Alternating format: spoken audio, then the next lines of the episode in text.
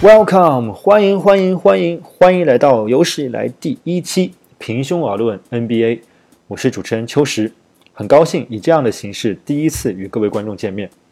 为什么以这样一种形式 podcast 播客的形式来讲述 NBA 的故事呢？各位可能有所不知，在我就职的地方 ESPN， 也就是美国的所有的体育媒体，这种播客形式都是最火爆最流行的聊体育的方式。大家可能奇怪了，说啊，这个听的形式你又见不到视频，你又见不到集锦。但是之所以播客在美国这么流行，当然了一部分原因是因为每个美国人都开车，车是他们的必不可少的工具，开车的时候你也不能看视频，所以说播客成为他们主要的获取知识的一种方式。但更主要的是通过播客这种方式，像我一样的体育媒体人可以有更多的时间，更充裕的空间，以及更加好的平台来说一些我们平常在文章中不好意思写的小八卦。再来聊一聊为什么这个节目取这么一个名字，说起来好玩。在我刚开始看球的时候，在网络上大家会非常认真地打出平心而论科比是不是联盟前5的球员这样子的问句，然后就会有很多网友过去回答，各种各样的回答都有。但随着球迷越来越多，以及人们对这种问答有点厌倦了，所以后面的问题就很多人变成调侃了，就改成了平胸而论科比是不是联盟前5，这样子的一种次文化。这也是我为什么起这个名字的原因。平胸而论 NBA， 所以欢迎各位来到我的第一期节目。今后希望大家能够在这里找到快乐。希望这一档节目能够在各位通勤的路上，在拥挤的地铁上，能在您堵车的时候给您带来一些快乐，同时让您，也许您是一个体育迷，也许您不是一名体育迷，但每一个人或多或少都会接触到 NBA， 这是我们生活中必不可少的一个娱乐部分。所以希望我的节目可以让您在跟朋友们聊天的时候多一份谈资，在跟女生们聊天的时候多一份自信。最主要的是，如果你是一名球迷，希望我的节目能够让您在跟其他球迷沟通的过程中显示出一份自信。 It's amazing, I'm the reason everybody fired up this evening. 好的，事不宜迟，让我们赶快进入第一期平胸而论 NBA 的主要内容。首先我们来聊聊接下来一周大家应该看些什么。很明显，季后赛来了，恭喜各位球迷，我们的盛宴终于到来了。无聊的常规赛终于结束了，刷数据的常规赛终于结束了，然后那些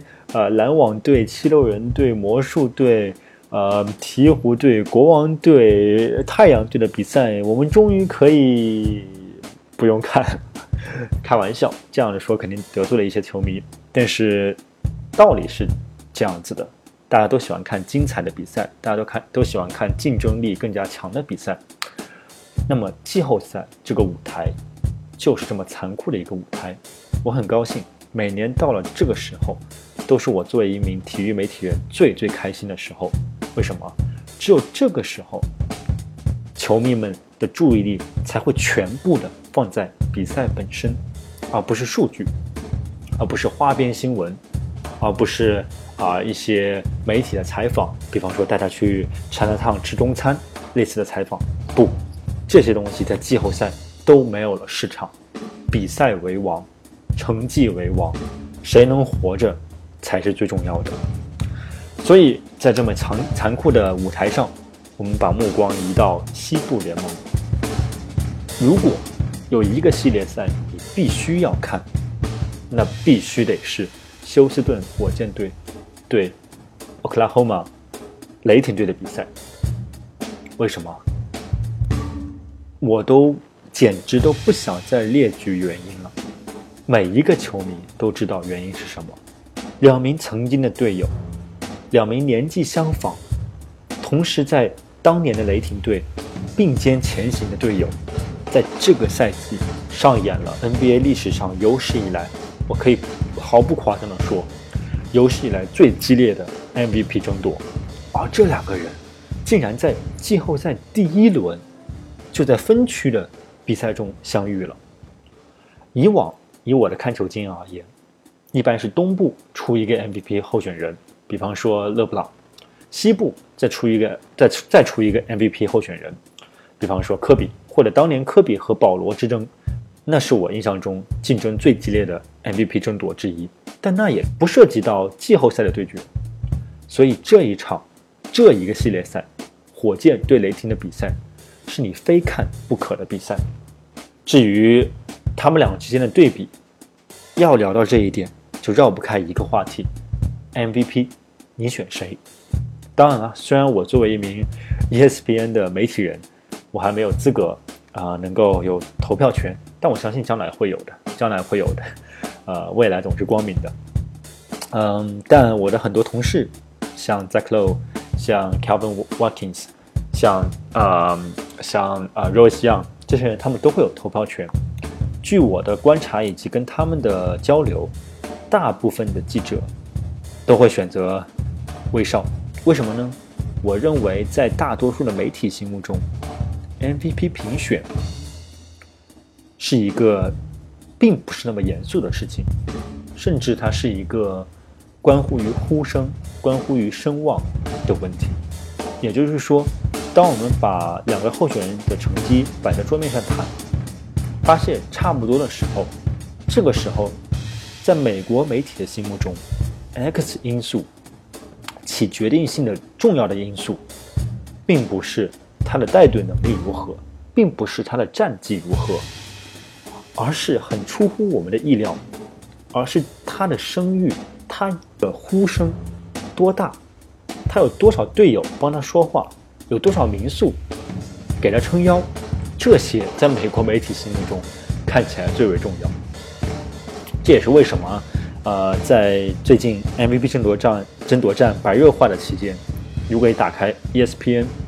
你就会看到所有的那些老的名宿全都跑出来了，一个个战队，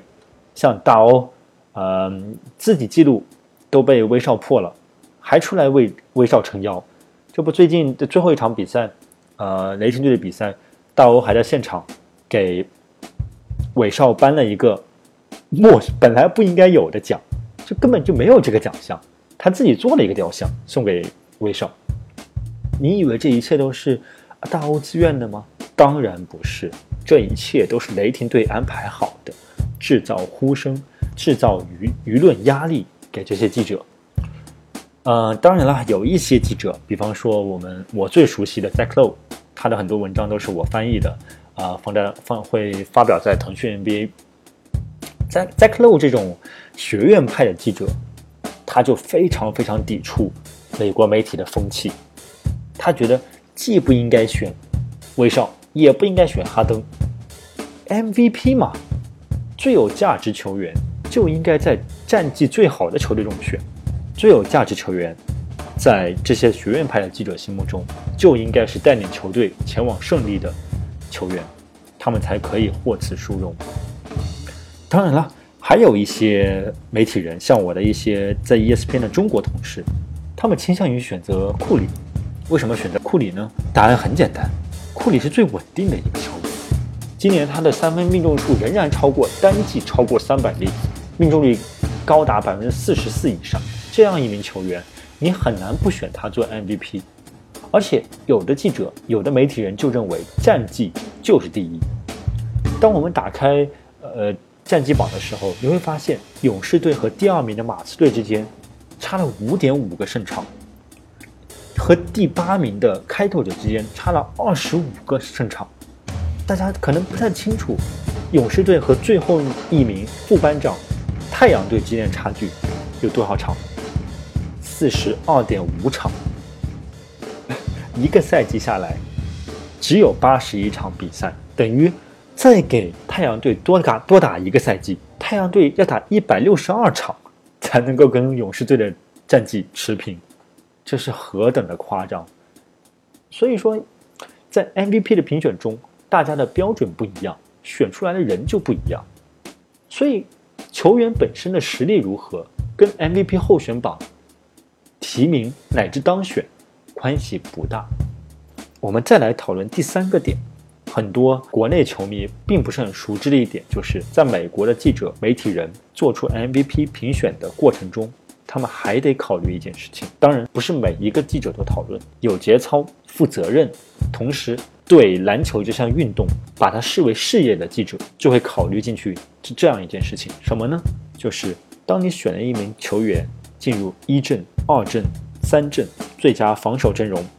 以及颁给他 MVP、 得分王，所有这些头衔、这些奖项都和钱有关系。大多数明星球员的合同条款里都会有 bonus， 就是翻译过来叫奖金。所以不管怎么样，不管这些复杂的经济条款怎么样，这些合同如何，奖项是跟钱有关系的，它不是一个虚值。试想一下，你在你的单位工作，年终了，快过年了，我们要评选一个道德模范奖，我们要评选一个最佳业绩奖，这个时候出现了非常激烈的争夺。假设你是做汽车销售的，你卖出了50台车，去年你的同事小张他也卖出了50台车，这个时候你的领导要从你们两个中选一名最佳员工，选中的送一辆宝马车。乖乖，如果是你的话，你在不在乎？是我的话，我非常在乎。这也是为什么哈登和威少都会某种程度上的刷数据，都会某种程度上的制造声音。比方说前一段时间哈登接受采访，记者问他说，威少拿到了场均3双的壮举，你怎么看？哈登说，我恭喜他，恭喜他啊，这很伟大。这些客套话说完之后，他自己没有人问他这个问题，他自己说，但是我觉得 MVP 的评选更多的还是要看胜场数，还是要看你能不能赢得比赛。这就非常有意思了，记者并没有直接问他，你觉得他的3双数据会对 MVP 的评选造成什么影响？但哈登自己都忍不住说了，为什么？因为他在乎啊。反观威少，我在现场看球，他对太阳的比赛中，他的队友 Adams 亚当斯在比赛最后3分钟不惜对对手制造犯规，来直接送对手上罚球线，以此节约时间，给威少完成刷数据的时间机会。说来也可笑，这种非常可笑的行为在现场却收到了球迷们热烈的欢迎。大家根本不就对副班长的比赛，谁在乎输赢，对不对？谁在乎你这 Booker 打得怎么样？如果你没有拿70分，所以大家都非常非常希望看到威少能够在自己见证的情况下拿到场均3双的壮举，以及42次3双的壮举。所以这个赛季也是一个荒诞的赛季。大家很多人觉得 NBA 跟以前不一样了，很多刷数据的行为。其实 MVP 本身极其激烈的争夺，给这种客观上给这种刷数据的行为提供了背书也好，提供了刺激也好，这都是一种副产品，一种副作用，也是不可避免的。但是我想说的是，很多媒体人在评选 MVP 的时候，他们最没有做到一点是，他们忽略了球迷的感受。比方说，很多投给勒布朗詹姆斯，很多投给库里，甚至很多投给哈登的媒体人，他们都没有去听听球迷怎么想。在大多数球迷心目中，比赛常规赛、漫长的常规赛、81场常规赛，他们能记住的东西是非常少的。你现在听我讲节目，听我讲这个平胸而论 NBA， 回想一下这过去的81场，你第一个蹦出来的念头是什么？第一个回忆是什么？我想大多数球迷的第一个回忆都是，这是一个伟大的赛季，威斯布鲁克完成了赛季场均3双的壮举，同时拿到了42场3双的数据，还有吗？很难再想到别的了。我们在想上个赛季，